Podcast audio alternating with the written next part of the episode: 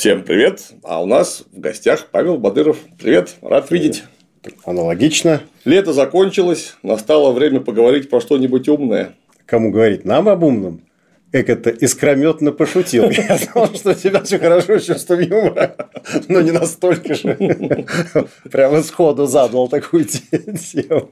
Нас регулярно просто изобличают в комментариях. Меня это вообще уже очень-очень-очень давно. А иногда, когда читаешь комментарии или даже не комментарии, иногда смотришь ролики, посвященные нашим роликам, или моим роликам персонально, или твоим роликам персонально. И возникает вопрос вот у меня, ну, первый вопрос. Тот ли ролик вы комментируете? Такое бывает иногда. То есть, может быть, просто по ошибке написали в другую какую-то ветку, такое тоже бывает. Бывает. А если нет, то, может быть, вы его не до конца досмотрели. Ну, на самом деле, когда читаешь некоторые развернутые комментарии, опуская в сторону, что «О, Жуков, ну там, запятая, Бадыров, запятая, Пучков, ни в чем не разбираются, цензурно выражаясь. Это Такое, ну, вполне естественно. Это, ну, просто это тут не о чем говорить, потому что это констатация обычная, мы ничего не понимаем, все. А бывают развернутые комментарии из нескольких предложений, а то и абзацев, когда и набирается их определенная масса, назревает вопрос во владении а, многими людьми нашего общества даже не логическими приемами, а просто даже здравым смыслом иногда.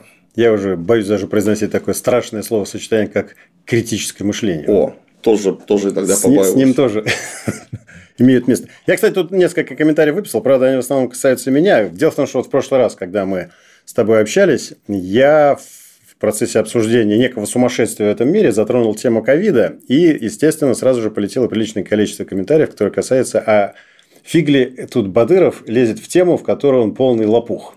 И это, кстати, весьма интересно, потому что я помню, ты выпускал ролик, в котором обсуждал э, правомощность, что ли, так сказать, э, изложения тех или иных каких-то вещей людьми, которые не являются специалистами. Да, было дело такое. Вот.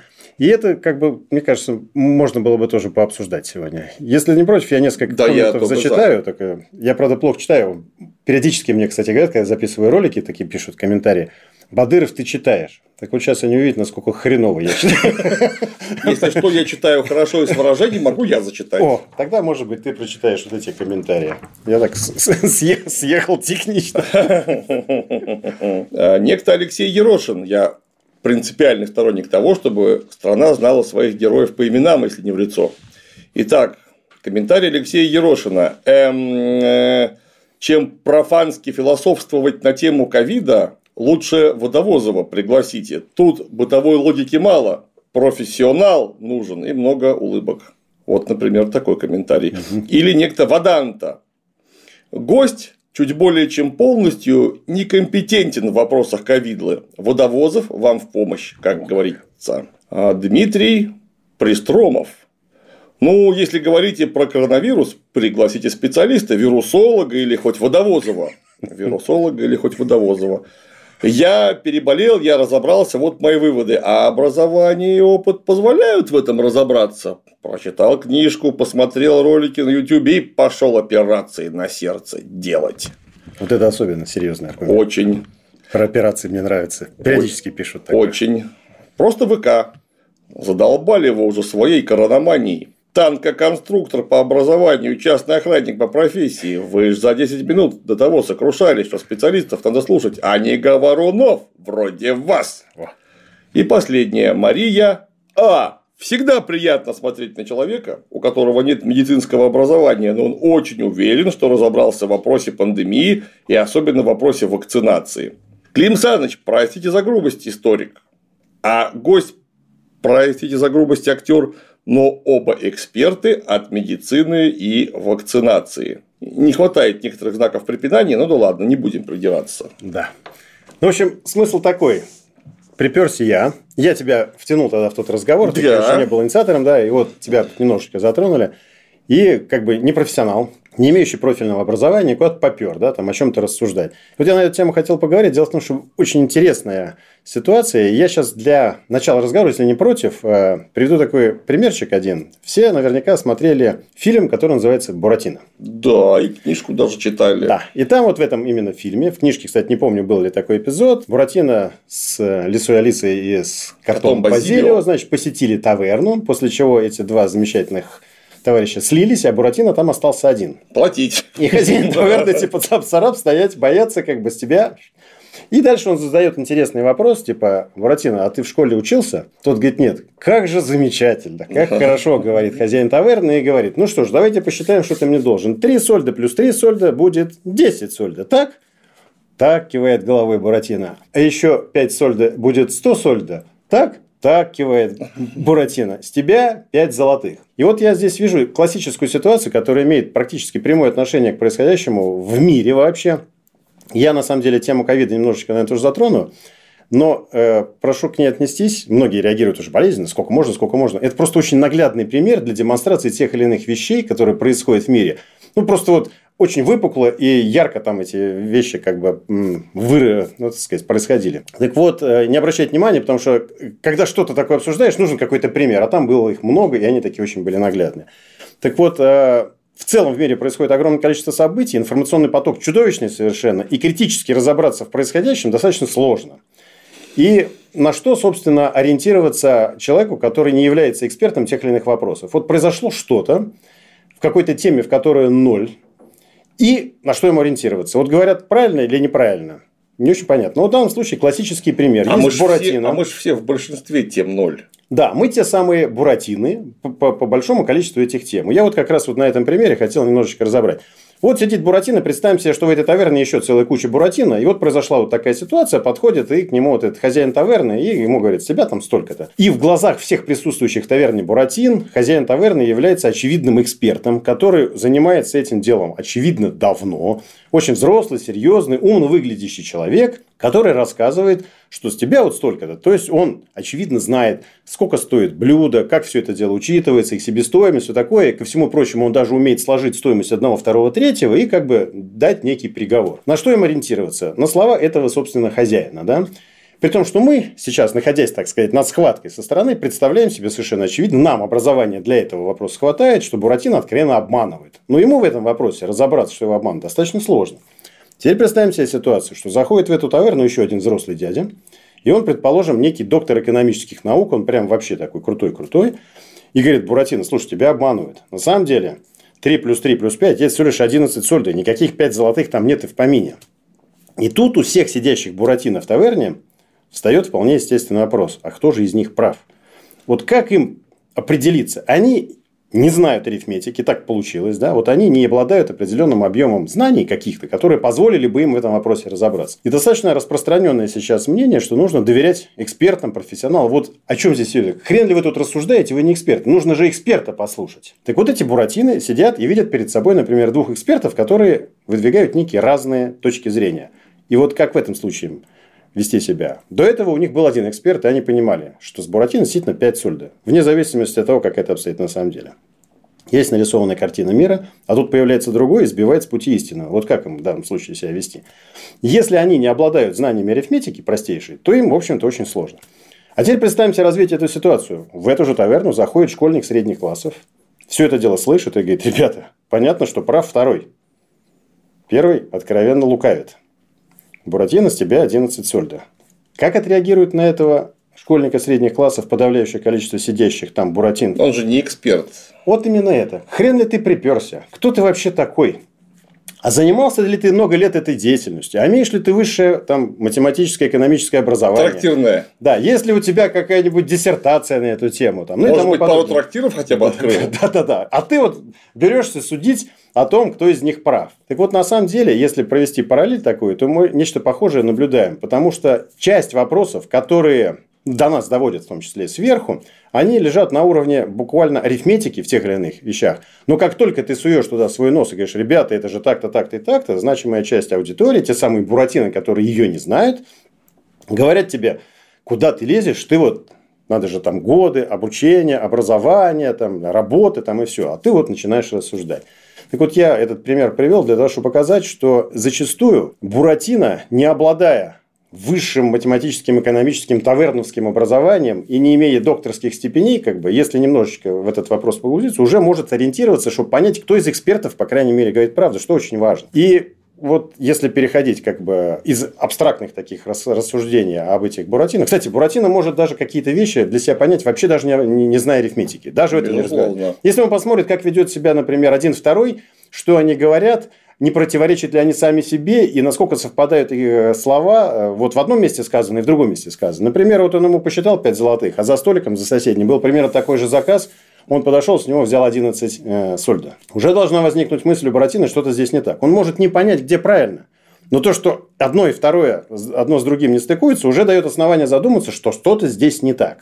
А если вдруг кто-то еще подойдет со стороны и скажет, это 11, у него возникает должна мысль, что, в принципе, наверное, тот, кто это сказал, он, наверное, более прав, потому что раз совпадает. Ну, в общем, как бы даже не зная предмета, можно, слушая экспертов и обращая внимание на некие несостыковочки, делать определенные выводы. Да, очень просто. У меня был характерный пример из моей личной практики. Он, правда, не совсем когерентный, так сказать, нашему сегодняшнему обсуждению, потому что я делал доклад по археологии, первый свой доклад в аспирантуре. И меня слушали археологи, которые в археологии очень сильно понимают. Но я делал доклад по теме, по которой в мире разбиралось тогда человек 10. И ни одного, один из них, кроме меня, присутствовал э, в зале в это время. То есть я мог бы подумать, что я могу нести вообще любую чушь, просто вообще любую чушь, и мне тут никто ничего не скажет, потому что они в предмете, а именно в э, истории защитного вооружения Древней Руси 13-15 веков, они просто ничего не знают.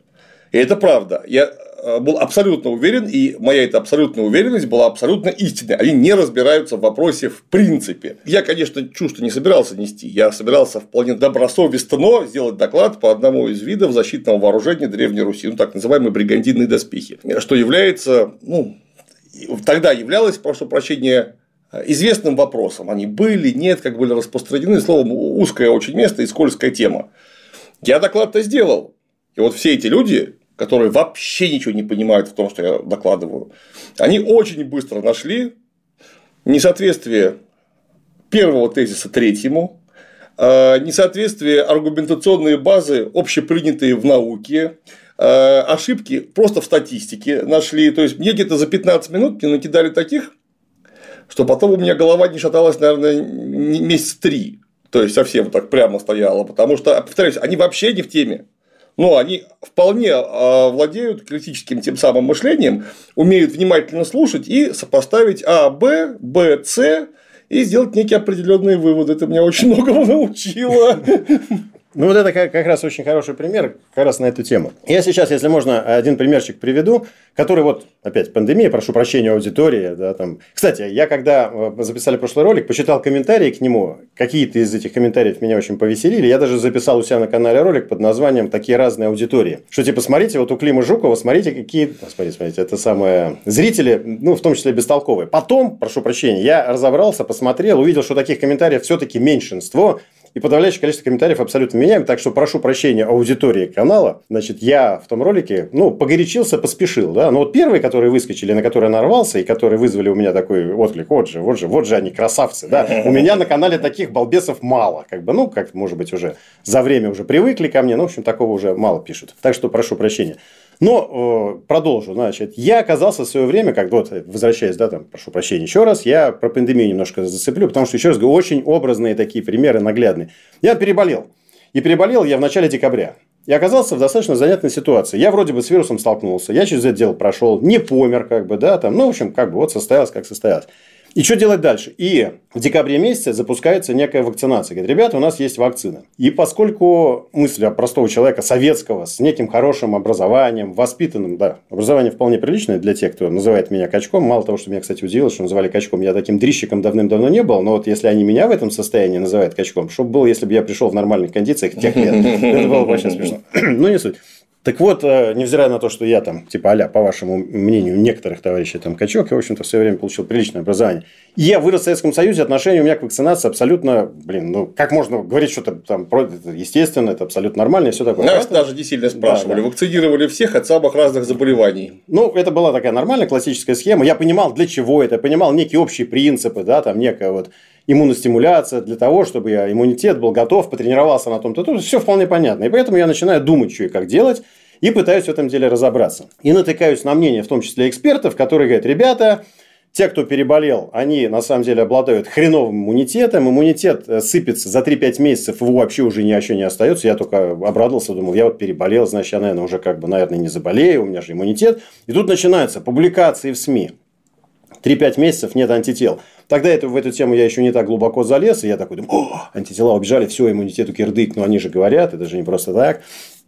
Дальше начинают появляться некие эксперты, которые говорят, ребята, во время болезни вирус наносит серьезнейший удар именно по иммунитету. Там страдают такие такие системы и все такое, как бы, и поэтому, в общем, беда вашему иммунитету. Надо вакцинироваться. Ну и у меня рисуется первое как бы, мнение экспертное по поводу того, что надо вакцинироваться. Какие вакцины туда-сюда у нас особо не выберешь, кроме того, что заговорили тогда еще о Ковиваке неком, там и Пивак Корона, там, и вот типа спутник, да. И на тот момент были мысли, надо, не надо, если надо, то как быстро, и типа выбрать некую вакцину. И тут я, например, встречаю мнение другого эксперта, который говорит, ребята, его как бы слова, наука не знает ситуации, где бы вакцинный иммунитет был эффективнее, чем иммунитет переболевших. И человек является экспертом, академиком Российской Академии Наук, который возглавляет институт там, вирусологии, конкретно Виталий Зверев, значит, у него там, он сам занимается этим делом, он топит за вакцины, всю свою жизнь этим занимался, он говорит, переболевшие люди обладают хорошим иммунитетом. Я оказываюсь как бы на распутье, я так чисто, да, я такую некую образную сферическую картинку в вакууме рисую, да, там размышления абстрактного человека, того самого Буратино, который должен для себя определиться, надо ему вакцинироваться или нет. Вот как? Вот есть мнение одного эксперта, есть мнение другого. Это вот как раз вот как вот в рассмотренном примере с тем же самым Буратино сидят эти Буратино, есть один взрослый дядя и другой взрослый дядя. Как по ним определить, кто из них прав? Они говорят прям противоположные вещи. Один говорит, вакцинироваться обязательно нужно, другой говорит, вакцинироваться переболевшим не нужно, они и так хорошо защищены, отстаньте вы от переболевших. Как принять решение? Вот на самом деле, если ты не обучился той самой арифметике и немножечко в этом деле не разобрался, разве что присматриваясь к тому, что происходит вокруг, то, что они говорят, и какие они аргументы, собственно, производят. Вот то самое критическое мышление, можно даже поупражняться. Да? Сегодня вот у нас а разговор о критическом мышлении, то почему бы и нет?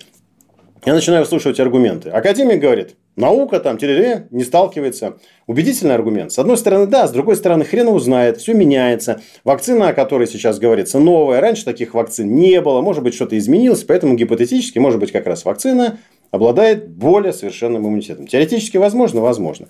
Второй товарищ говорит, тот, который за вакцинацию топит, он рассказывает о том, что страдает как бы иммунитет. И тут, конечно, методом некого логического размышления человек критически мыслящий думает, человек, который переболел, он что? Он поправился. Значит, в процессе взаимодействия с этим вирусом он сумел его почикать, из организма его выкинуть. То есть, организм тренировался, теперь умеет сам. И значит, невзирая на те повреждения, которые как бы нанесены его иммунной системе, со слов вот этого эксперта, он почему-то с вирусом разобрался.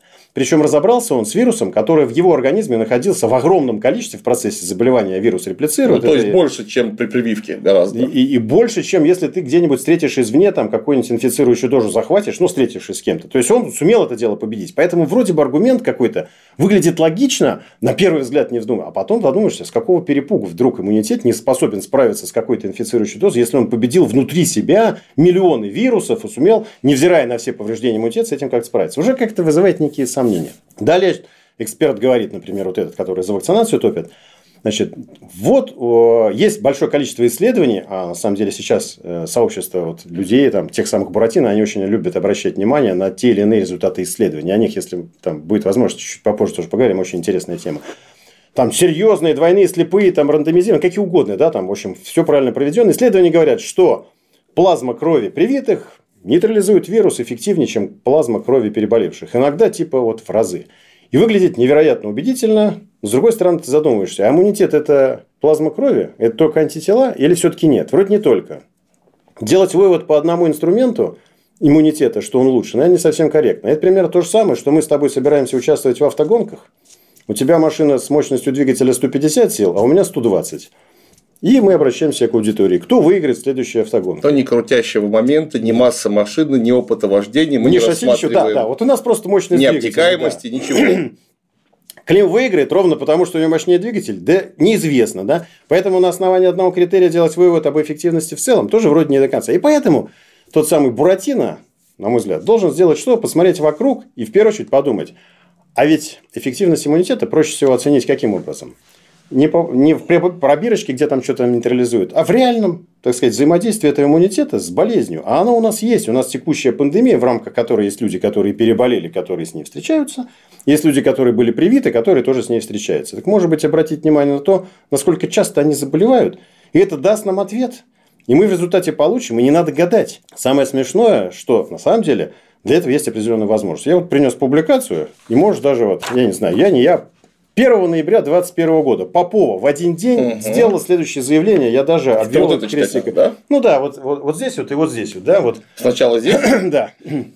Попова назвала число повторно заболевших коронавирусом россиян э, не более 25% россиян, которые ранее переболели COVID-19, заболевают повторно, заявила глава Роспотребнадзора Анна Попова в интервью Наиле Аскер Заде на телеканале Россия-24. Ну, Вопрос... это не там. Короче, да, видишь, да. и там в конце, что они еще и не болеют да. тяжело. Повторно могут болеть люди с серьезными нарушениями иммунитета, отметила глава ведомства, но тяжелого течения заболевания у них не происходит. А теперь в этот же день она рассказывает. Так, это у нас получается, да, в этот же день Попова назвала долю привитых среди заболевших COVID-19 россиян, заболевающих после полностью завершенной вакцинации от 2 до 5%, не больше, а это очень хороший показатель ну и так далее. Значит, на самом деле публикация здесь не очень хорошо сформулирована, многие цеплялись. Я смотрел несколько публикаций, речь идет ровно о том же, сколько из привитых в процентах заболевает. И когда я вижу, что нам руководитель нашего Роспотребнадзора, человек, который на самом деле активнейшим образом продвигала вакцинацию, и она, естественно, не была заинтересована рассказывать на тот момент людям, что иммунитет переболевших очень эффективен, потому что сразу возникнут вопросы, а нафига тогда прививаться, при этом говорит, что из переболевших заболевает 0,25%, а из привитых 2,5%. Так это в разы вроде бы больше заболевает среди привитых. И тогда у меня возникает вполне естественный аргумент для того, чтобы определиться, кто из них прав. Вот ежели человек, который говорил, что переболевшие неплохо защищены и нефиг их трогать, он вроде бы правильнее говорит, потому что тот, ну, который... Четверть говорит, процента и два, так это 8 раз разница. Про то и разговор. А там не только два, а двух до пяти, так ну, это да, ж вообще там пипец, там в 20, 20 раз разница, да. То есть получается, что вроде бы переболевшие эффективнейшим образом защищены. Я ради прикола, поскольку я на самом деле на тот момент уже был далеко не Буратино в этих вопросах и все-таки, я взял и прикололся. Знаешь, как считается эффективность вакцины? Ну, вообще вот. Проводятся клинические исследования, понятия. на самом деле доля переболевших из определенного, вот в этих самых красивых, проводимых качественно там рандомизированных, плацебо-контролируемых там этих исследованиях, многоцентровых и тому подобное. Там берется группа людей, которых прививает, группа плацебо, которых прививает не плацебо, и сравнивают э, через какое-то время, сколько в процентном отношении, по сути, из них заболело из одних, из вторых. И вот идет некое сравнение, и если привитые заболевают значимо, там, меньше, то вот эта эффективность и высчитывается. Так я взял по этой формуле, которая опубликована в журнале Lancet, там, где есть предварительные результаты испытаний вакцин «Спутник». Вот прямо формулу оттуда взял. Lancet – это у нас главный врачебный журнал в мире. Ну, не главный, но один из таких очень один уважаемых. да, да. Так вот, наши там, кстати говоря, предварительные результаты испытаний вакцины «Спутник» размещали, там была посчитана ее эффективность 91,6%. Ее эффективность. Я в эту формулу вставил проценты людей, переболевающих, сравнил их с привитыми, как будто бы привитых сравнивали с непривитыми примерно. И у меня получилось, что переболевшие защищены лучше, чем привитые, ну, исходя из этих данных, которые Анна Юрьевна Попова нам озвучила, не я их придумал. 93,1%. Они защищены по сравнению с привитыми, оказывается лучше, чем привитые по сравнению с теми, кто не болел и не был привит. Угу. Возникает вполне естественный вопрос. На фоне этого мне, как переболевшему, нужно прививаться или нет? И вроде бы напрашивается вполне естественный ответ. Не нужно. И вот на, на основании этих вещей я вот здесь вот мы что-нибудь затрагивали с тобой иммунологию? Мы затрагивали медицину? Нет. Мы посмотрели на простые вещи, воспользовались тем самым критическим мышлением и здравым смыслом и поняли, что из той информации, которая поступает извне, зачастую даже Буратино может сориентироваться, кто из экспертов говорит правду.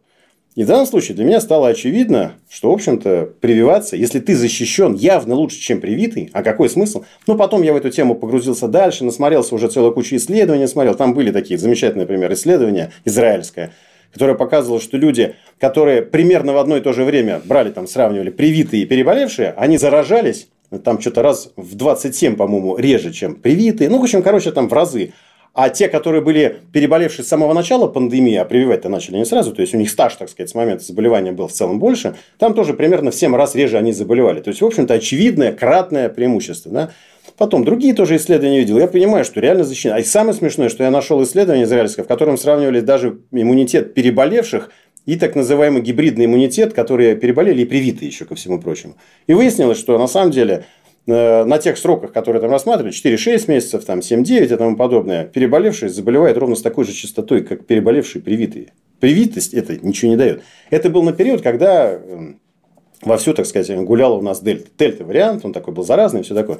Даже на тот момент, ну вот ноябрь, это как раз дельта прошла, а микрона еще не приключилась. Вот, вот он на подходе только стоял. Да? Так вот, я еще раз говорю, дело ведь не в там, теме пандемии, не пандемия, а разговор о критическом мышлении. Если ты даже в этой теме вроде бы не разбираешься, говорю еще раз, мы здесь медицину не затрагивали, иммунологию не затрагивали, вирусологию не затрагивали. Мы получили официально открытые данные, на основании этих данных можем уже делать определенные какие-то выводы. Исходя из этого, можно, так сказать, ориентироваться даже вроде бы в тех вопросах, которые ты являешься тем самым Буратино. Не говоря уже о том, что можно немножечко э, э, сдвинуться ну, в этом направлении, немножко изучить.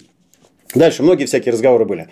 Просто для анализа, еще раз говорю, хоть эта тема такая может быть щекотливая, но в любом случае забавно. Ты наверняка слышал фразу о том, когда начали при, привитые, значит, э, появились уже, и вдруг говорят, они в больницах есть. И есть выступления экспертов, опять-таки, всем известных, которые говорят, есть значит, заявление Проценко всем известного нашего, да, там чуть ли не главный врач у нас там по ковиду в, в стране, э, Царенко, там, э, Вечерка, по-моему, то есть такие известные из Москвы, там, руководители клиник, которые говорят, один человек из ста у нас э, привитый в больнице. Слышал такие заявления? Вот была такая момент, когда вот началась волна, и вдруг люди заговорили, а что привитый в больнице-то попадают. Сначала же вообще нам рассказывали, что прививка защитит, и ты болеть не будешь. А вдруг заболевают и даже еще в больничке попадает. И нам уверенно заявляют, вот на основании не каких-нибудь там досужих разговоров, а если брать прямо вот из первоисточника, то один из 100 оказывается в больничке, да? Ну, болеет. И я слышу, вот, не, не слышу, читаю, известие. Проценко сравнил смертность от COVID-19 у привитых и непривитых.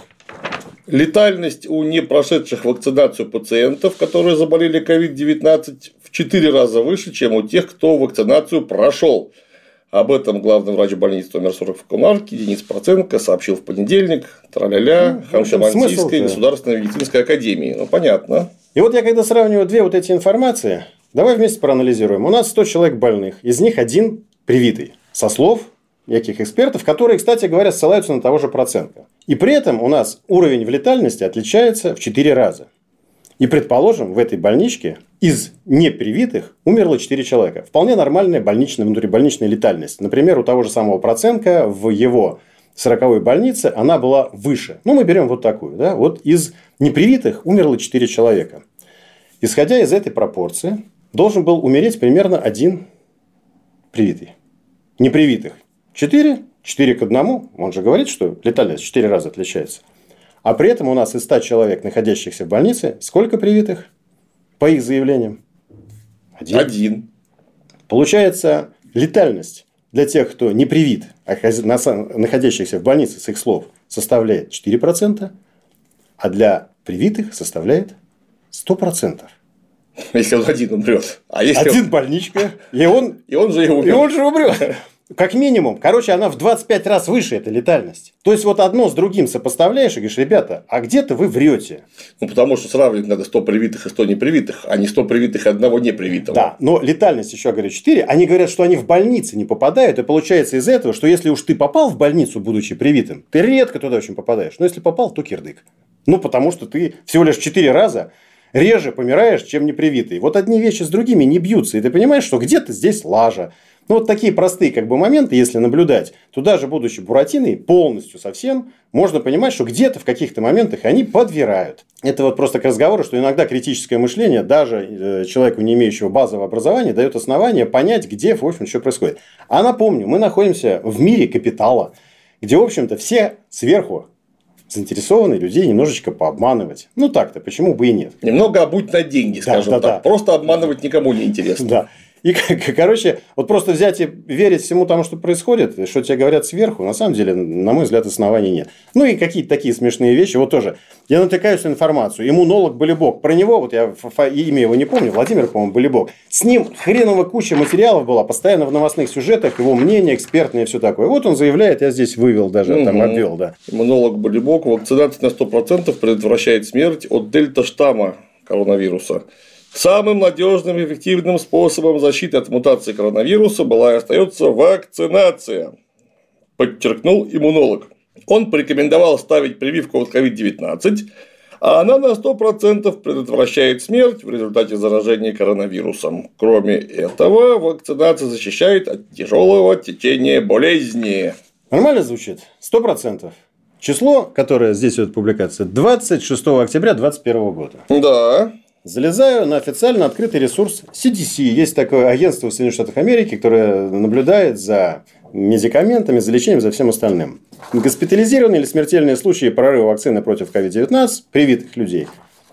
Летальные исходы летальный исход 10 857, госпитализирован без летального исхода 30 270. Тоже, на самом деле, достаточно занятная статистика. 30 тысяч 10, каждый третий, судя по всему, из госпитализированных привитых умирает. Тоже выглядит достаточно впечатляюще. Это даже как-то странно, я да, бы сказал. Да, и нам все время рассказывали, что его что там защищает от госпитализации, а потом еще больше от тяжелого течения. Ну, так вот, это 18 октября 2021 года. Ну, там за недельку до того момента, как выступает ну, да. Болебок и говорит, что 100% защиты от смерти. И вот одно с другим. Я говорю, слушай, товарищ Болебок, что ты врешь-то? Ну, это же откровенное вранье. 10 тысяч человек уже померло только в Штатах, а ты мне рассказываешь, что вакцинация на 100% защищает. Ну, зачем врать-то? И вот такие вещи позволяют, в общем-то, обнажать какие-то такие нюансы. И определяться с тем, что происходит. Ну, или штатов-то совсем сильно врут. Ну да, для чего-то решили догнести ситуацию и прямо вот так преувеличить. Самое интересное, что в CDC я даже проводил определенное детективное расследование. Они эти данные выложили, я их увидел, записал там, а потом через какое-то время ссылочку отправляю человеку, говорю, вот посмотри. А там в этой ссылочке уже другая страница. А, и я даже за, за, залез в архив, э, веб-архив, знаешь же такие да, самые, да, да. на это число там есть, ровно там через несколько дней все изменилось, структура сайта изменилась, этих данных уже не найти. Ну, так занятно. А там это все, естественно, в веб-архиве сохранилось. Вот. Если что, кстати, я эти сканчики могу тебе подбросить, можешь в ролике даже, если захочешь вывести. И дальше, вот, опять-таки, ну просто чтобы разобраться. Да. А какая, какая летальность, например, ковида? А пес его знает. Я уже запутался настолько в этом вопросе. Вот. Я знаю, что я три раза переболел всеми модными штаммами и ни разу не помер, к счастью. Ну вот все очень говорят про летальность. Причем разговоры на эту тему такие. Я, кстати, слышал одного эксперта, который побывал в гостях у всем нам известного Константина Семина, который ярый такой сторонник вакцинации и все. И этот эксперт, э, а с ним проговаривал в том числе выступление, по-моему, Анатолия Альтштейна, один из известных, э, так сказать, участников, который при создании вакцины «Спутник», там, да, там, весь там вирусолог, там, иммунолог, не знаю. И вот он говорил о том, что летальность коронавируса в разных местах колеблется там, от 3, там, 5, что-то чуть ли не 8%, ну, какие-то сумасшедшие совершенно цифры называл.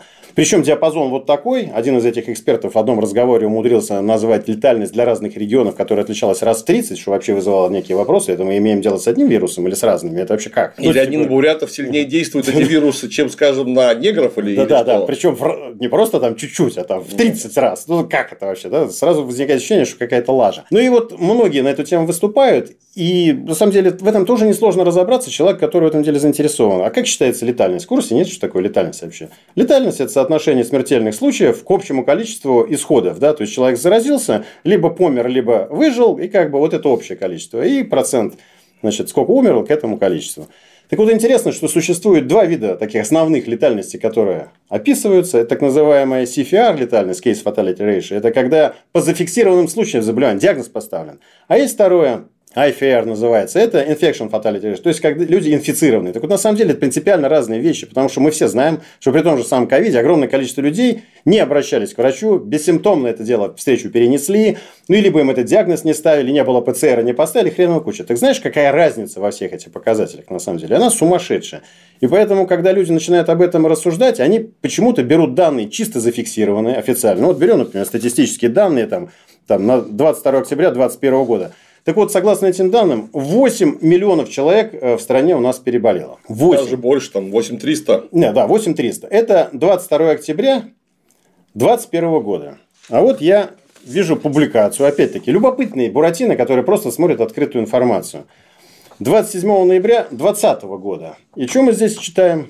Около 50-60% россиян уже имеют антитела к COVID-19. И вероятность того, что мы находимся во второй половине эпидемического процесса, сообщил э, РИА Новости, кандидат медицинских наук, доцент кафедры инфекционных болезней РУДН Сергей Вознесенский. Ну, в районе 13 ноября академик Тутильян, российский иммунолог, из Роспотребнадзора заявил, что в мегаполисе число людей, которые имеют иммунитет к коронавирусу, превышает 60%. Повторю еще раз, для не особо внимательных. Первые данные 8 миллионов 300 – это октябрь 2021 года, да. а вот эти 50-60% это данные, которые нам официально в СМИ, это я не придумал ничего, вот все эти вещи взяты оттуда. 50-60% от населения – это ноябрь 2020 года. Да. Год почти прошел. За это время количество людей, которые встретились да. с вирусом, мягко 100, говоря, должно, должно было, мягко быть. говоря, увеличиться. Ну, как минимум, да. И поэтому, когда мне в ноябре, или там это сам, нет, в октябре 2021 года рассказывают о том, что у нас э, переболевших 8 миллионов, так это официально зарегистрировано. А людей, которые встретились с вирусом, несоизмеримо больше. И для меня, как человека, так сказать, заинтересован в том, чтобы разобраться в вопросе, летальность интересна не та, которая вот из этих цифр официальных, потому что она говорит ровно о том, что зафиксировано такое-то количество диагнозов. Да? Интересует, сколько вообще людей, встретившись, какова вероятность умереть, если ты, так сказать, был инфицирован. Тебя же это интересует в конечном счете, а не то, какова вероятность у тебя, если тебе поставили диагноз умереть. Как бы. Ну, это какая-то странная вещь.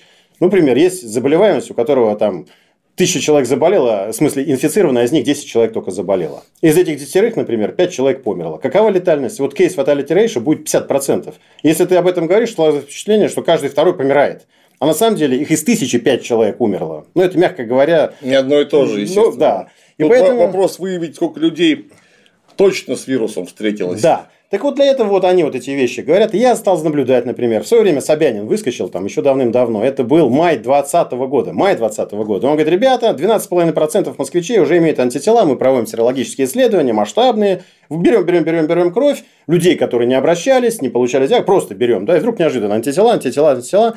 Май 2020 года. В июне их было уже 20%. Я ровно в те же даты тупо смотрел статистику в Москве официально зарегистрированных случаев. Соотношение 1 к 10.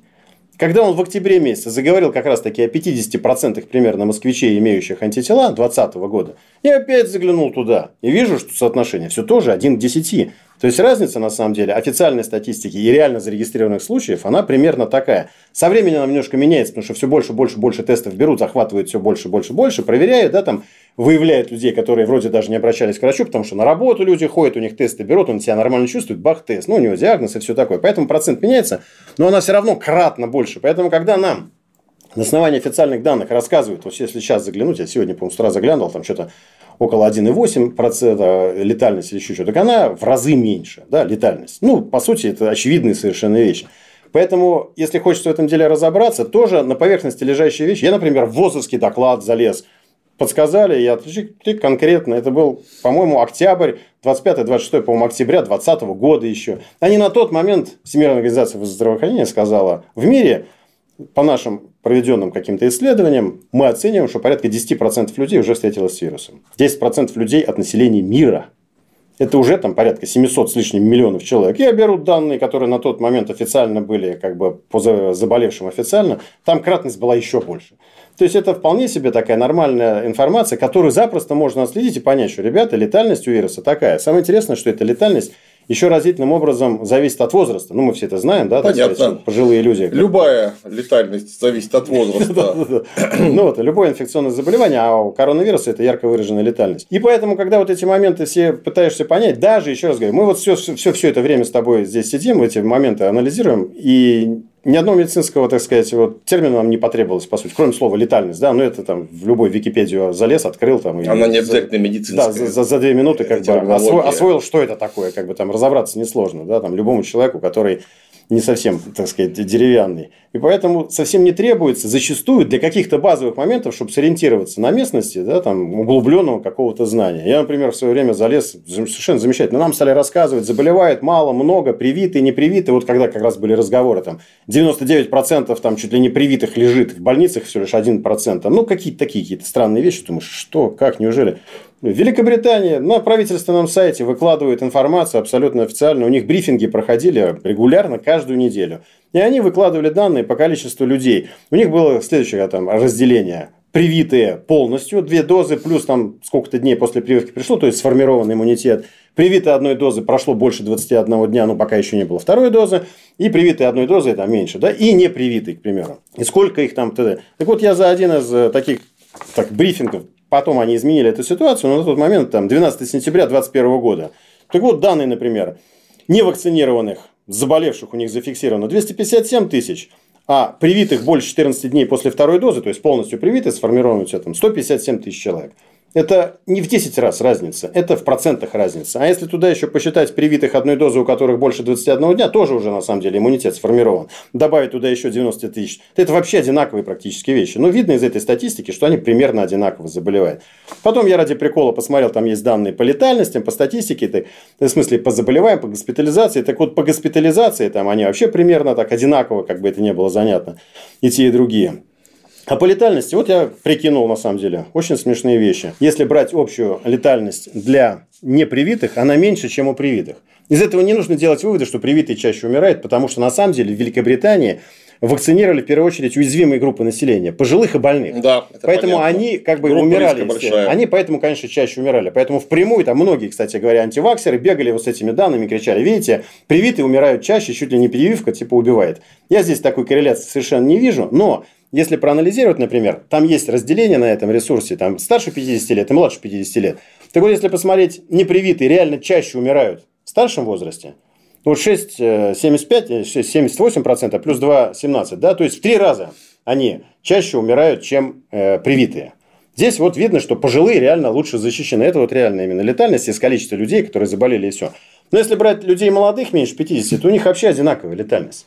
Ну, они практически одинаково, да? И обрати какое внимание на... 53 тысячи тысячных процента и 56 тысячных процента. Да, ну это 0,05 процента. Да. Так это, между прочим, в Великобритании официально зарегистрировано на их ресурсе для людей младше 50 лет кейс fatality ratio. Это те, кому диагноз поставили. И туда да. еще вошло какое-то количество, не вошло какое-то количество людей, которые были. То есть она, по сути, реально еще меньше. То есть вот для людей э, не, не слишком взрослых она невысокая на самом деле. Да? Я здесь не к тому, что это безобидное заболевание, от него никто не умирает. Но я к тому, что многие приукрашивали там, это вот беда-беда. Кстати, были очень интересные вот для левых разговоры. Почему вот многие левые начали, значит, топить тоже там вакцинация, не вакцинация, и говорят, ребята, мы здесь не видим никакого противостояния власть и э, типа капитал против наемного работника, потому что все заинтересованы, капиталист в первую очередь заинтересован в чем? Чтобы у него была рабочая сила, которая приносит ему прибыль. И, и если, сбыта. Да, если и все если, умрут, типа, продавать да, будет. Да, если все умрут, то не, не, не, некому будет производить, некому будет продавать, да. Вот мы, глядя на эти вещи, имеем уровень летальности меньше пол, там, какой там полпроцента, 5 сотых процента, да, примерно 6 сотых процента. Э, вот в этом взрослом возрасте те, которые основные производители, основные покупатели. Вот если такое количество людей вдруг умрет, э, сильно изменится ситуация на рынке да, капитала? Это, они, это статистическая погрешность, никто бы это не заметил. Исходя из этого, уже начинаешь думать, что все эти аргументы, что власти, там, элиты, капитал бросились вакцинировать принудительно, ровно потому, что им это выгодно, чтобы спасти людей – потому что они для них потом принесут прибыль, не выдерживают критики. Ну, не умрет такое количество людей, чтобы они этого вообще заметили. Значит, повод для этого какой-то другой.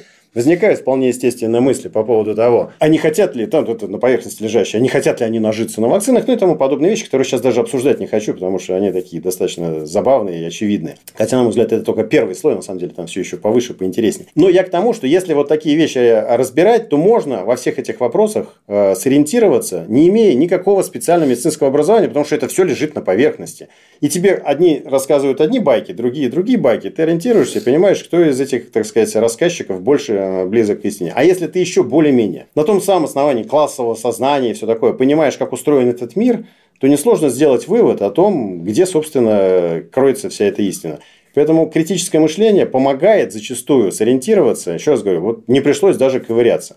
Я уже сейчас не буду, наверное, там это будет совсем уже долго, там даже не знаю, это такие смешные вещи, там, например, как развивается эпидемия, вспышки, не вспышки, популяционный иммунитет этот коллективный и тому подобное. Вот эту тему как бы тоже все время обсуждают. Я сейчас, например, встречаю публикации, где люди говорят, У нас снизился популяционный иммунитет, у нас сейчас составляет там, 18%. Я когда такие вещи слышу, знаете? они имеют математические модели, они строят математические модели, они шибко умные, они берут привитых, берут время с момента прививки, на основании этого времени понимают, что у части привитых теряется иммунитет, берут переболевших, занимаются тем, что там, занимаются расчетами и выводят вот такие вещи. Я на сегодня, потратив на это час времени, понимаю, что люди, которые этим занимаются, которые такие данные происходят, либо клинические идиоты, либо реально вот просто вешают лапшу на уши осознанно. Ну, потому что это никакого отношения к, к реальному уровню коллективного иммунитета не имеет.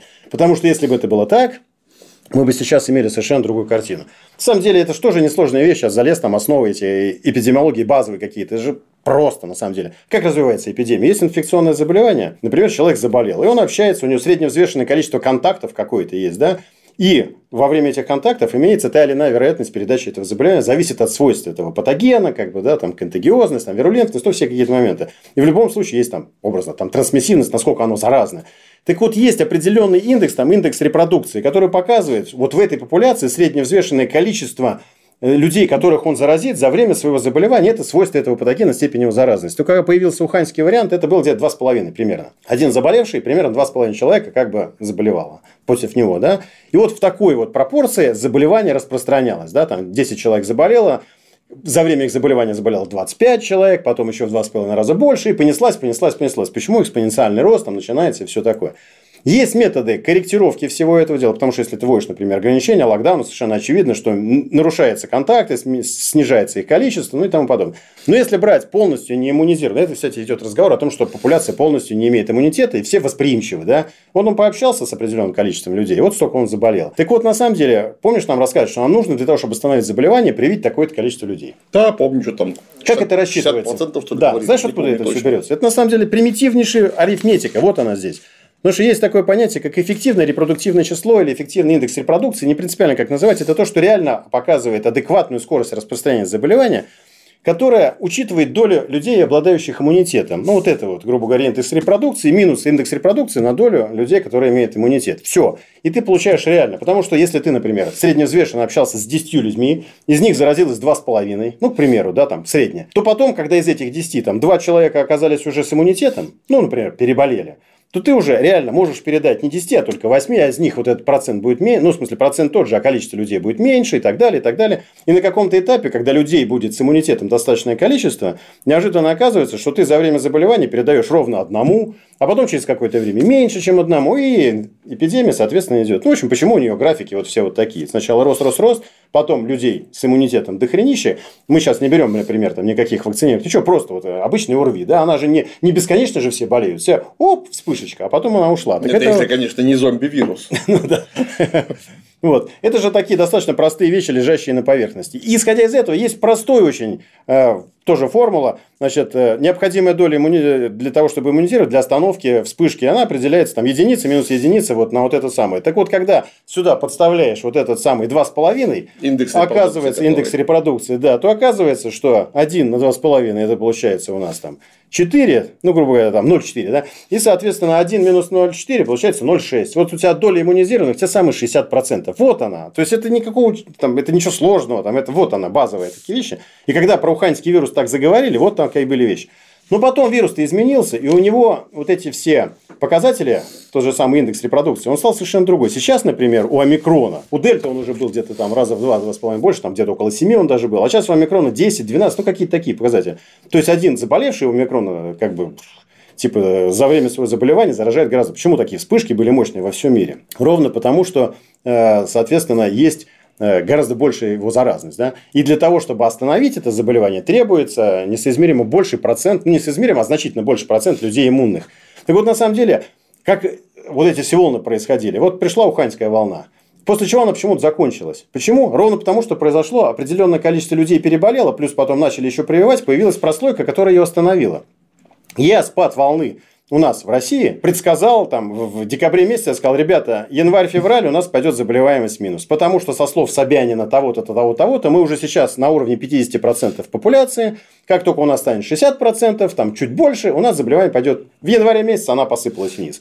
И сыпалось, сыпалось, сыпалось, сыпалось, и досыпалось до этого момента, когда что? Когда появился дельта. Дельта пришла. А у дельты другой индекс репродукции. Так для него при, тому же, при том же простом расчете оказывается, что нужно процентов 80.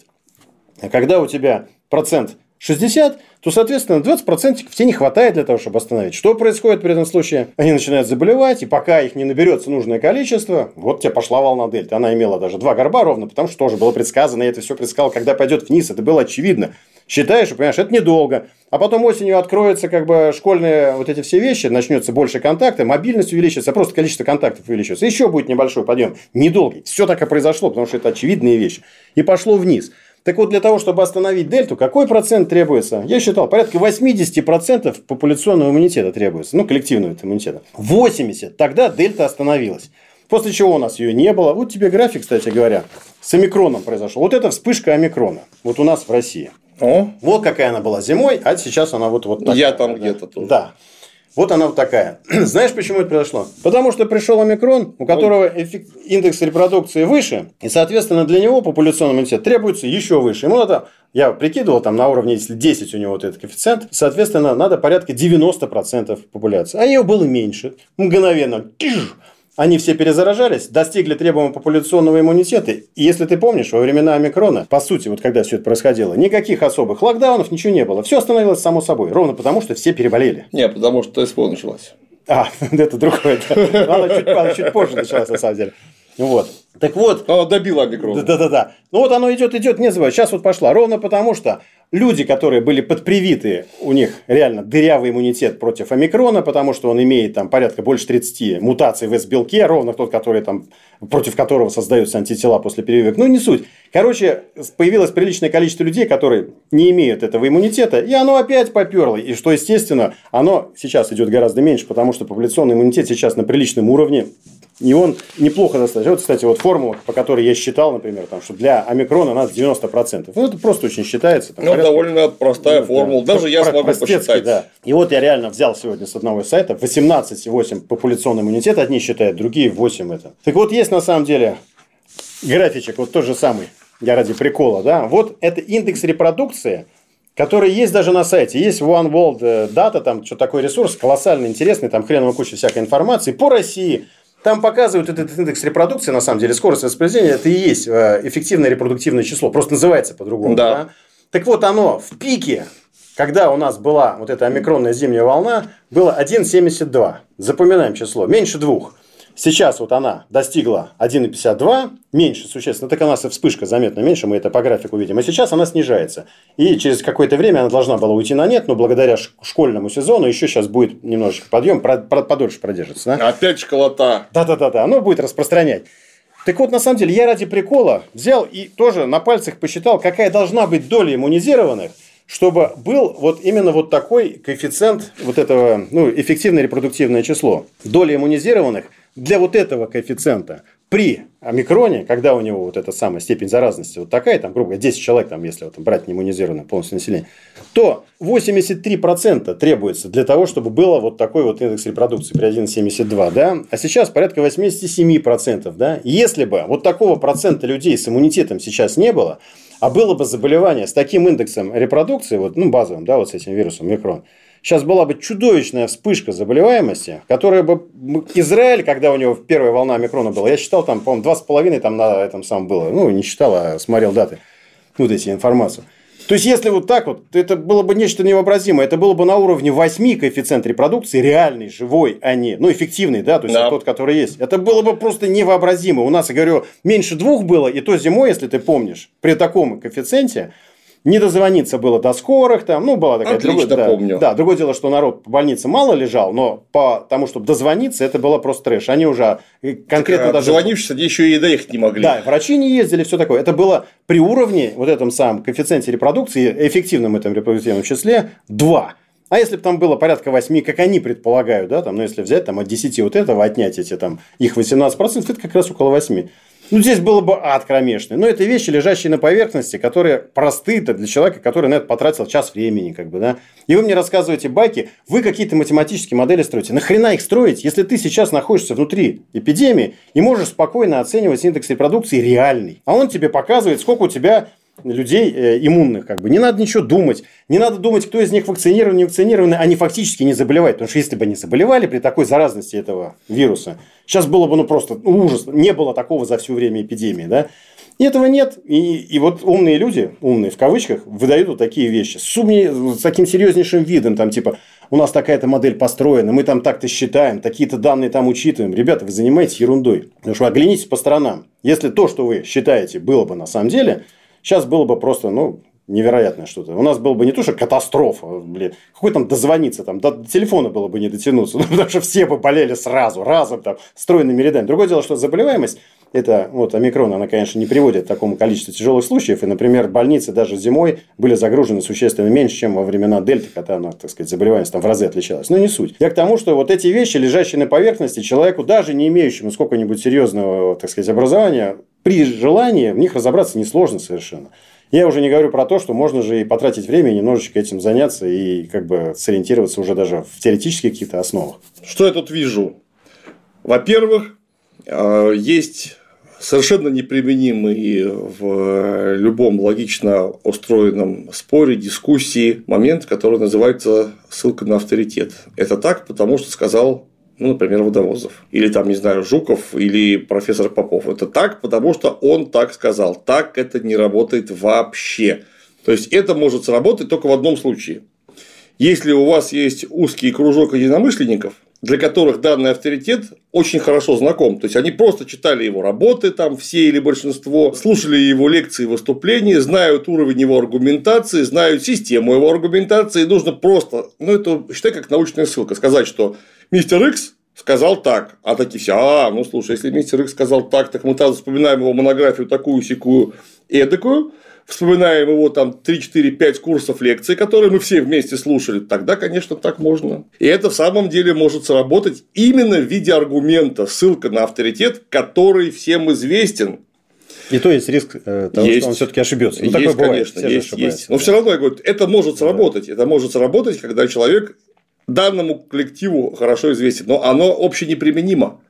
Если мы имеем отвлеченный спор двух там, людей, двух групп людей или больше, которые элементарно не знакомы с работами данного человека, даже если он на 100% прав, так делать просто нельзя. Ну, Просто там, потому что он сказал, это, конечно, не аргумент, нифига. Вот, если вы собираетесь что-то доказать, неважно, третьему лицу, себе лично, это вот как раз правило критического мышления требует, чтобы вы для себя выстроили систему аргументации. Для чего неплохо бы попытаться на базовом уровне разобраться в предмете, о котором вы рассуждаете. Или не браться о нем рассуждать вообще. Так тоже можно.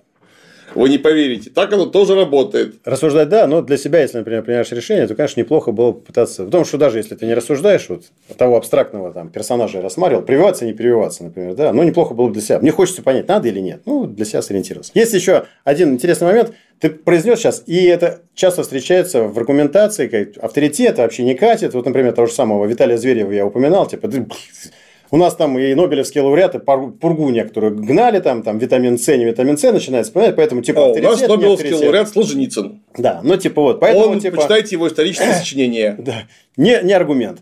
И надо доверять исключительно исследованиям, двойным слепым, плацебо-контролируемым, там многоцентровым и тому подобное, если брать медицину. Ну, нечто подобное касается любых других видов деятельности. Я имею в виду просто такой наглядный пример.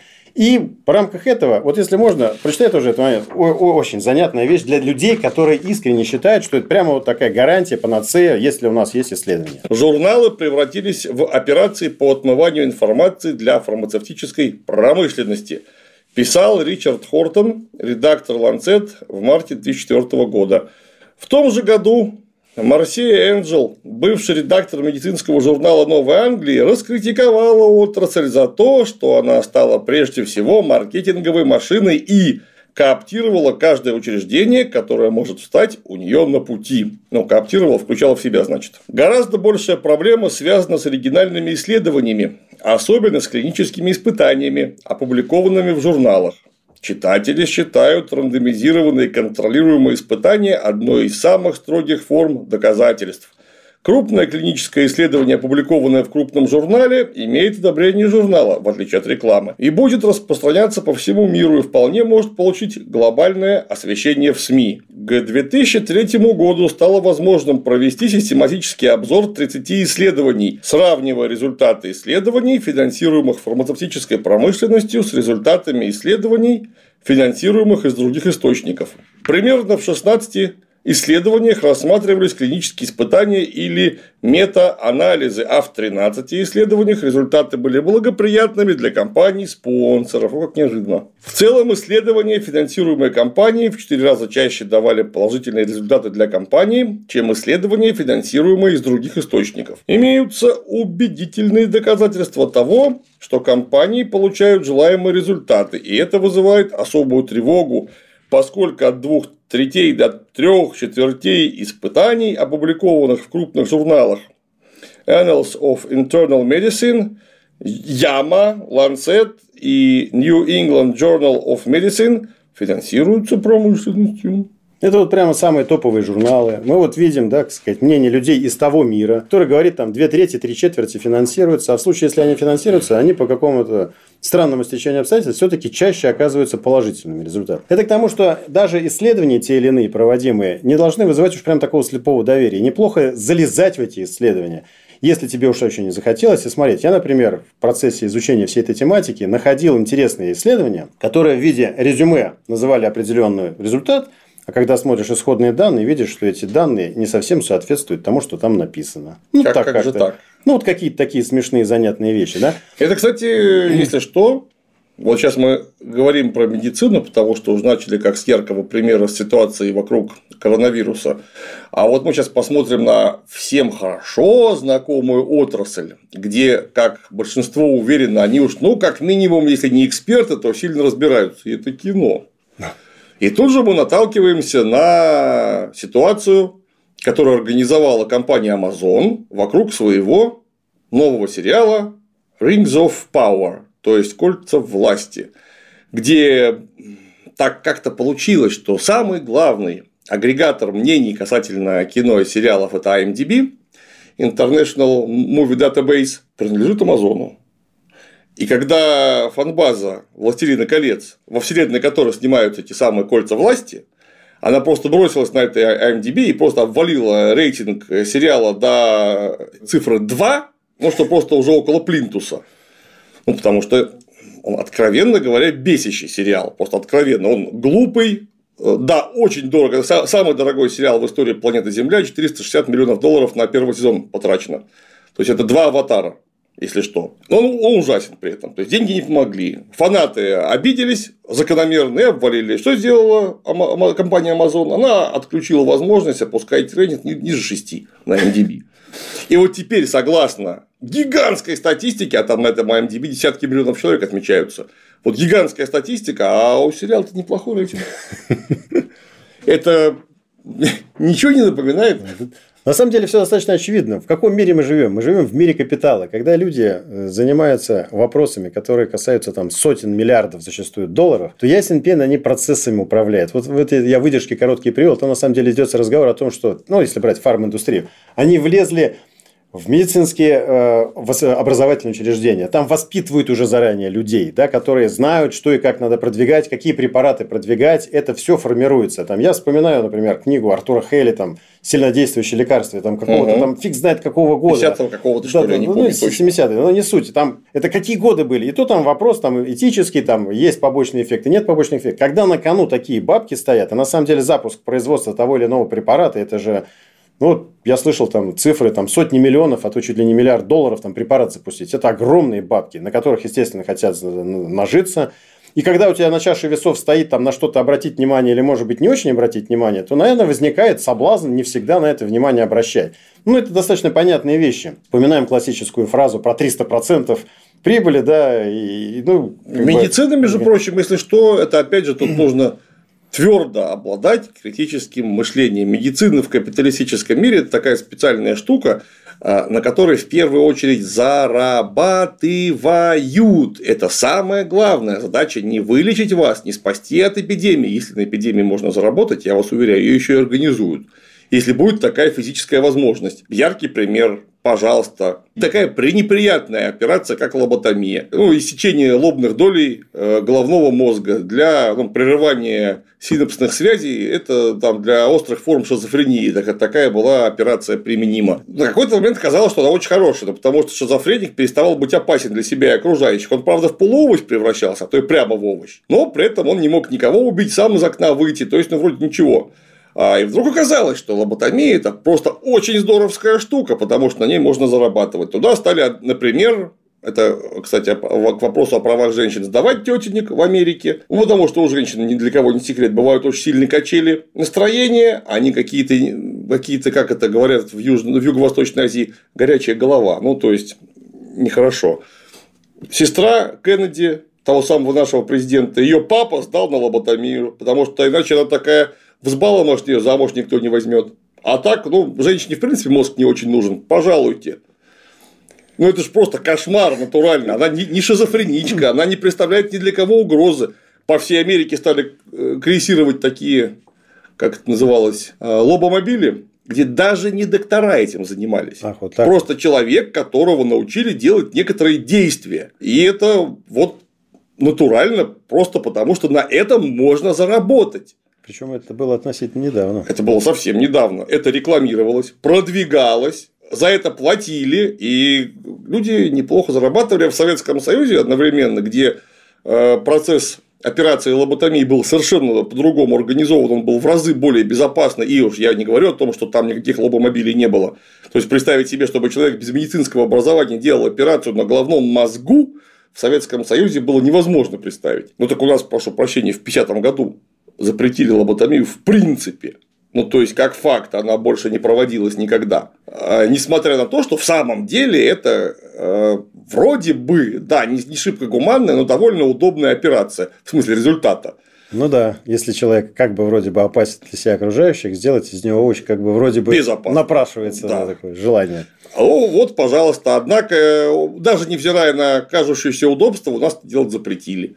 Чего? Просто потому, что это очень негуманно. Ну, потому что во главе угла все-таки стояли не бабки. А зарабатывать на этом мы даже вроде как и не предполагали, потому что мы вообще на медицине не предполагали зарабатывать. Это была одна из базовых потребностей народного населения. Так это называлось здравоохранение. Да, именно, именно так, а не медицинские здоровья. услуги. Да, да, не как сейчас. Это же реально. Кстати, в свое время медицина же продвигала э, тезис о том, что курение безопасно. Там конкретно это совсем не так давно было. Да, конечно. Ролики, ну не ролики тогда, это фильмы, там журналы, публикации, прямо там. Не, ну медицинские... рекламные ролики. Да, были. почему медици... не ролики? Да, ролики. Медицинские авторитеты там выступали, там, ну это же просто трэш какой-то. Совсем недавно было. Почему? Ровно потому, что там серьезнейшие бабки. Сейчас борются с э, курением во всем мире. Почему? Опомнились, что ли? Я так полагаю, что просто одна сила оказалось несколько больше, чем те ресурсы, которые были вовлечены в производство и продажу табака. Ходит разговор о том, что это э, страховой бизнес, который колоссальный тоже по объему, и что вроде бы они там прикинули, что к чему, и вроде бы как для них люди курящие оказались невыгодны. Это версия.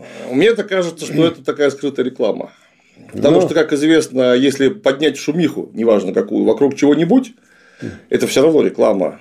Ну, в целом, конечно, курить поменьше сейчас, наверное, стали. Условия, конечно, для них э, создали невыносимые. При том, что я, как, как человек, который не куривший, э, ну, до третьего класса я там во втором-третьем пробовал, все, с тех пор бросил. А, то есть, э, ты бросил курить задолго до того, как многие начинают. Вот. Ну, это было смешно, я, конечно, толком. Просто пробовали там, шкодничали. Как говорит один мой друг, чего-чего. Да я, говорит, первый раз пить-то в восьмом классе бросил. Вот. Первый раз. Так вот, я отношусь негативно э, курению. Не люблю, когда рядом со мной курят, но когда я вижу, что, например, там там-то, там-то запрещали вообще и людей там чуть ли не в какие-то там стаканы засовывают, где там покурить можно, но это тоже, ну, у людей есть вот это вот привычка, да. Ну, коли так уж сложилось, ну, почему надо из них делать каких-то изгоев, даже в рамках борьбы с курением, это, конечно, какое-то безумие, на мой взгляд. А это не, это, не, это не борьба с курением, это, опять же, как имитация была борьбы с пандемией в виде каких-то самоизоляций. Что такое самоизоляция? Я в практике эпидемиологии очень с трудом себе представляю. А, ну, может, меня поправят, но что-то я такого не знаю. Что такое карантин, я знаю. Что такое самоизоляция, я не знаю. Так вот, людей, которым запрещают курить в общественных местах, они же не борются с курением. Ни в коем случае. Потому что, ну, друзья, давайте так. когда раньше э, до какого там, до 16 до 15 года можно было, например, в ресторанах курить. Ну, совсем недавно, да, еще так Совсем недавно. Так можно было курить где? В оборудованных помещениях, где были хорошие вытяжки. А мне какая разница, если там есть зал для курящих, ну, пожалуйста, курите, вы никому угрозы не представляете. Зато теперь, так как курить нельзя вообще нигде, они выходят на улицу, эти люди, и дымят дружным коллективом, так что к ресторану просто не подойти, потому что у него вот такая гора хабариков вокруг урны. Туда просто не влезают.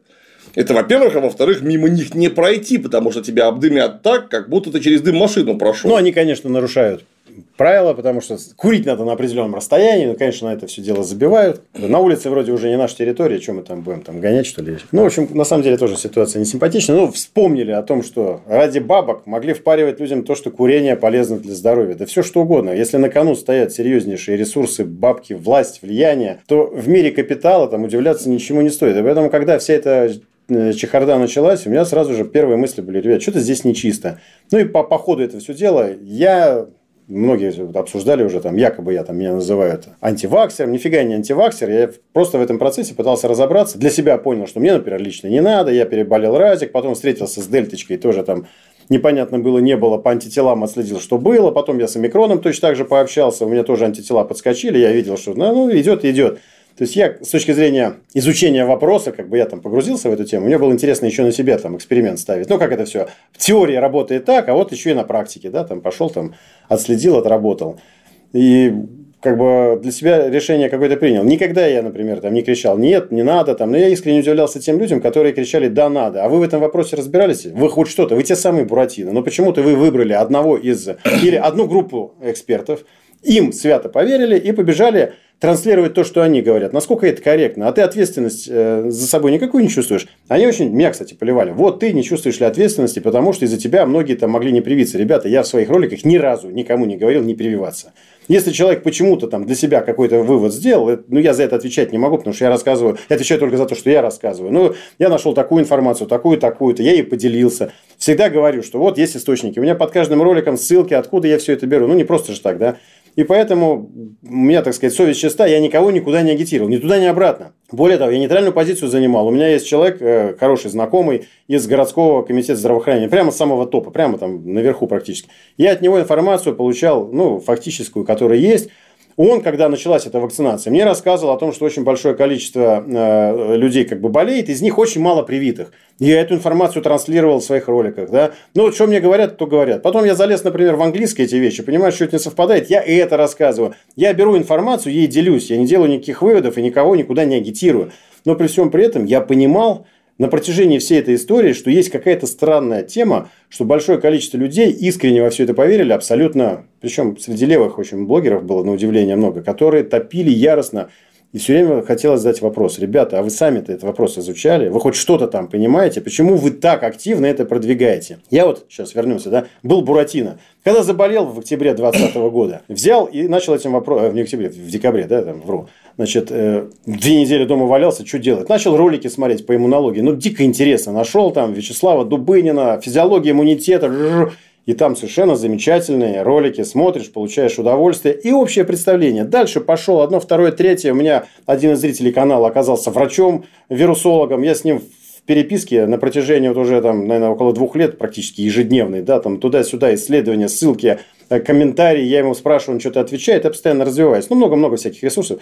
Так вот, на сегодня в этих вопросах я на самом деле приличным образом разобрался. Я когда смотрю, что и как говорят, я уже понимаю суть я понимаю, на чем это основано, где говорят правильно, где говорят неправильно. Я уже владею той самой арифметикой для Буратино, и меня уже не обманешь, сказав, что там 3 плюс 3 там, это 10. Ну, блин, я это уже знаю. Так вот, я более-менее могу отдавать себе отчет за те вещи, которые я говорю. Если я понимаю, что там переболевшие, не переболевшие, риск такой там. Ну, например, сейчас существующая вакцина, построенная на уханьском варианте вируса, их не изменили до сих пор. Они говорили о том, что это делается мгновенно, но этого не сделали до сих пор. Спутник, который сейчас есть, он на уханьском варианте. Он формирует антитела, ну, процесс там, да, S-белок там начинает э, в организме там запускается его процесс синтеза, значит, на него реагирует как на антиген, там, и на его эпитопы там формируются антитела. Но этого S-белка в реальном вирусе нет уже. Хрен знает сколько. У хайнского варианта вируса, он, блин, исчез из популяции давно-давно. Его эволюционной гонкой, так сказать, обогнали другие. Сейчас омикрон имеет более 30 мутаций в этом S-белке. Ясен пень, что вот эти антитела практически беспомощны против него.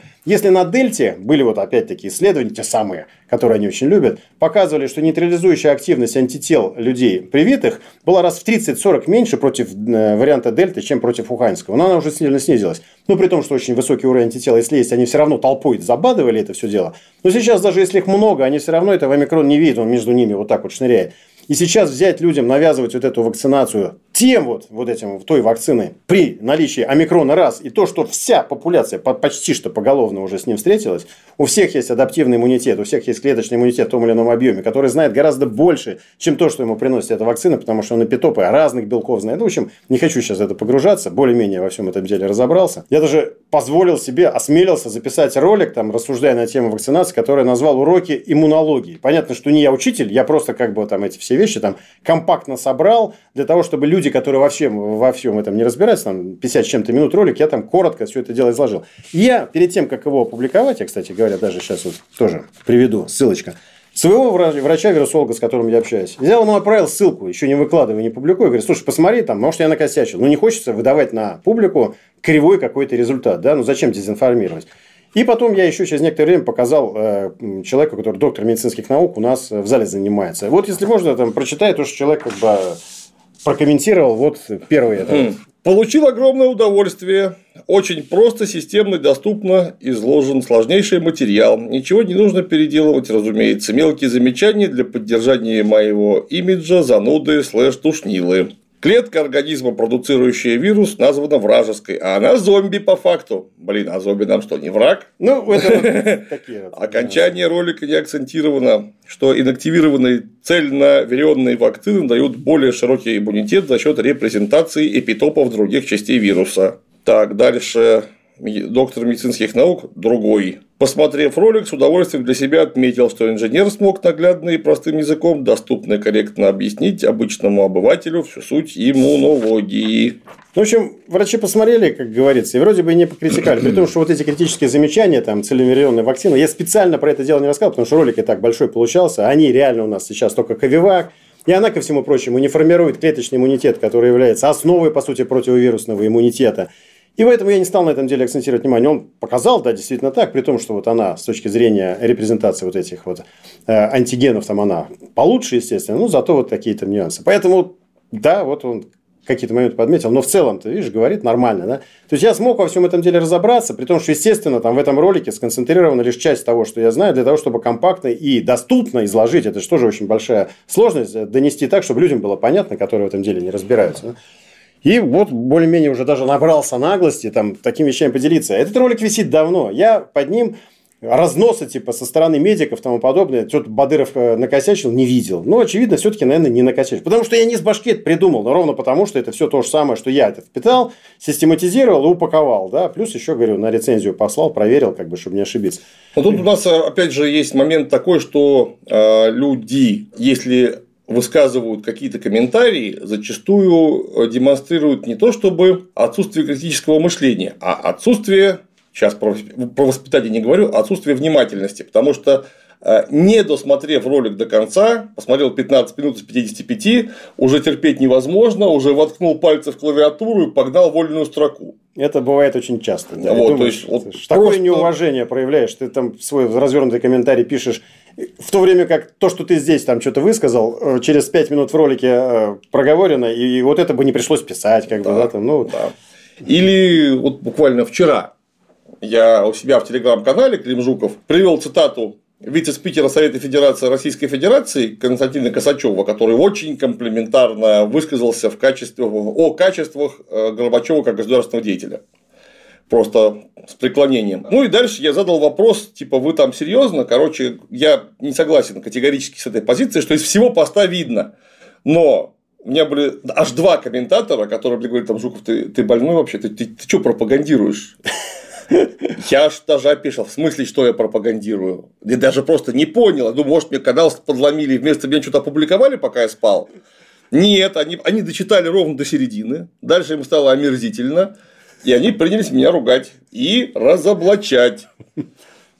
Э, такое, к сожалению, тоже бывает. Да, ну а в целом, конечно, э, критическое мышление, о котором мы сейчас говорили, оно же, вот, возможно, Павел не поправит, далеко не для того обязательно, чтобы самому заняться профессиональной деятельностью. Например, чтобы проявить некую осторожность в области медицины, нужно разобраться в вопросах ровно до того уровня, чтобы проявить осторожность, например, в области медицины. Если Павел взял на себя труд и два года разбирался в вопросах иммунологии, связанные, вот, например, с коронавирусом, это вовсе не значит, что он прямо сейчас пойдет практиковать как иммунолог. Вот да, там такие были комментарии. Ха-ха, там типа, это то же самое, что там поизучал то-то, то-то и пошел оперировать. Нам... Ребята, на, на сердце. Нет, это значит, что просто есть некая некий комплекс знаний, который уже усвоен. Он недостаточно категорически для того, чтобы практически заниматься данной деятельностью. Вообще. Да. Смешно разговаривать, да. Но он вполне достаточен для того, чтобы сделать э, определенные выводы. Например, вы,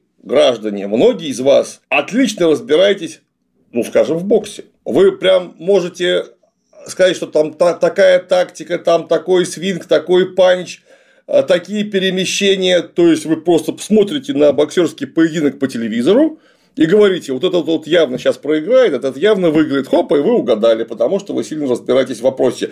Но у вас вообще даже идеи не возникнет пойти и самим делать это на ринге. То ну, есть, да. есть, есть некая разница. Некий между... навык и понимание да. вопроса, это, конечно, не синоним. С точки зрения иммунологии. Понятно, что на фоне любого нормального иммунолога мне как до луны пешком, это очевидно. Но есть базовые вещи, которые реально основные такие, для того, чтобы уже в чем-то разобраться и понять. Самое интересное, что вспоминает этот разговор с Буратино, очень многие моменты, которые нам дезинформировали, нас дезинформировали, да, они на уровне той самой арифметики, то есть они прямо на поверхности лежат. И вот этого уже хватает. Как бы. Понятно, что я не полезу там вглубь куда-то, да, и на эти темы с кем-нибудь из иммунологов дискутировать было бы смешно. Но меня уже на простых вещах не обманешь. Когда мне говорят то-то, то-то, то-то, я говорю, не, ребят, стопы. Я вот это уже знаю, это в учебнике написано образно, да, это вот, ну вот же, это же основа. И если ты знаешь, там, как действует арифметика, то не надо быть доктором медицинских наук, чтобы разобраться, что 3 плюс 3 это не равно 10. Как бы, да? там, не надо 10 лет этим заниматься. А я вот знаю простые. специфических математиков, которые скажут, что 3 плюс 3 равно 8. А, потому ну что это... если 3 и 3 сложить вместе вот так, то получится, а вот восьмерка очень Был красиво. такой альтерна... альтернативная математика ролик 2, 2 плюс 2 22. Помню, да, да, да. Такие, да.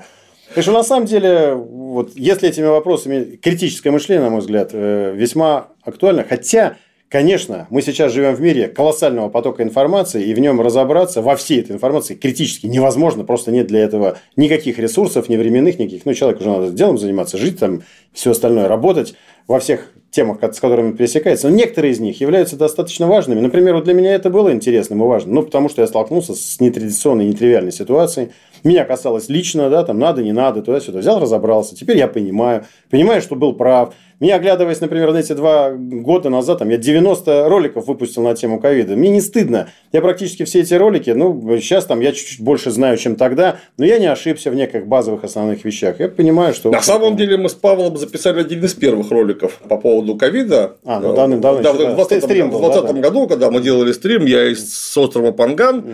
Павел из Ленинграда, где высказали некие вопросы о том, что бороться с э, пандемией, исходя из всего человеческого опыта, так, как у нас большинство правительств в мире борется сейчас, это, прямо скажем, довольно странно. А, и, как оказалось в итоге, что мы, опять же, оба не будучи экспертами в медицине, иммунологии и эпидемиологии, Вообще-то мы все эти вопросы, как выяснилось, задали совершенно справедливо, потому что потом эти вопросы транслировали как раз специалисты, и в медицине, и в более узких ее подразделах, о которых мы говорили. То есть, вроде бы мы не специалисты по медицине, однако почему-то хотя бы правильный вопрос задать смогли. Это, собственно, и есть. То самое критическое да, мышление. маркер применения онного критического мышления, чего и вам всем желаем. То есть, э, осваивать логику, хотя бы начиная с обычной э, линейной логики, и уже потом как-то это пытаться на практике что применять. Спасибо, Павел. Было очень интересно, как обычно. Спасибо за то, что пригласил. И обязательно еще приглашу, приходите к нам, а вы нас не прекращайте смотреть. Как там это говорят, ставьте палец вверх. Пока.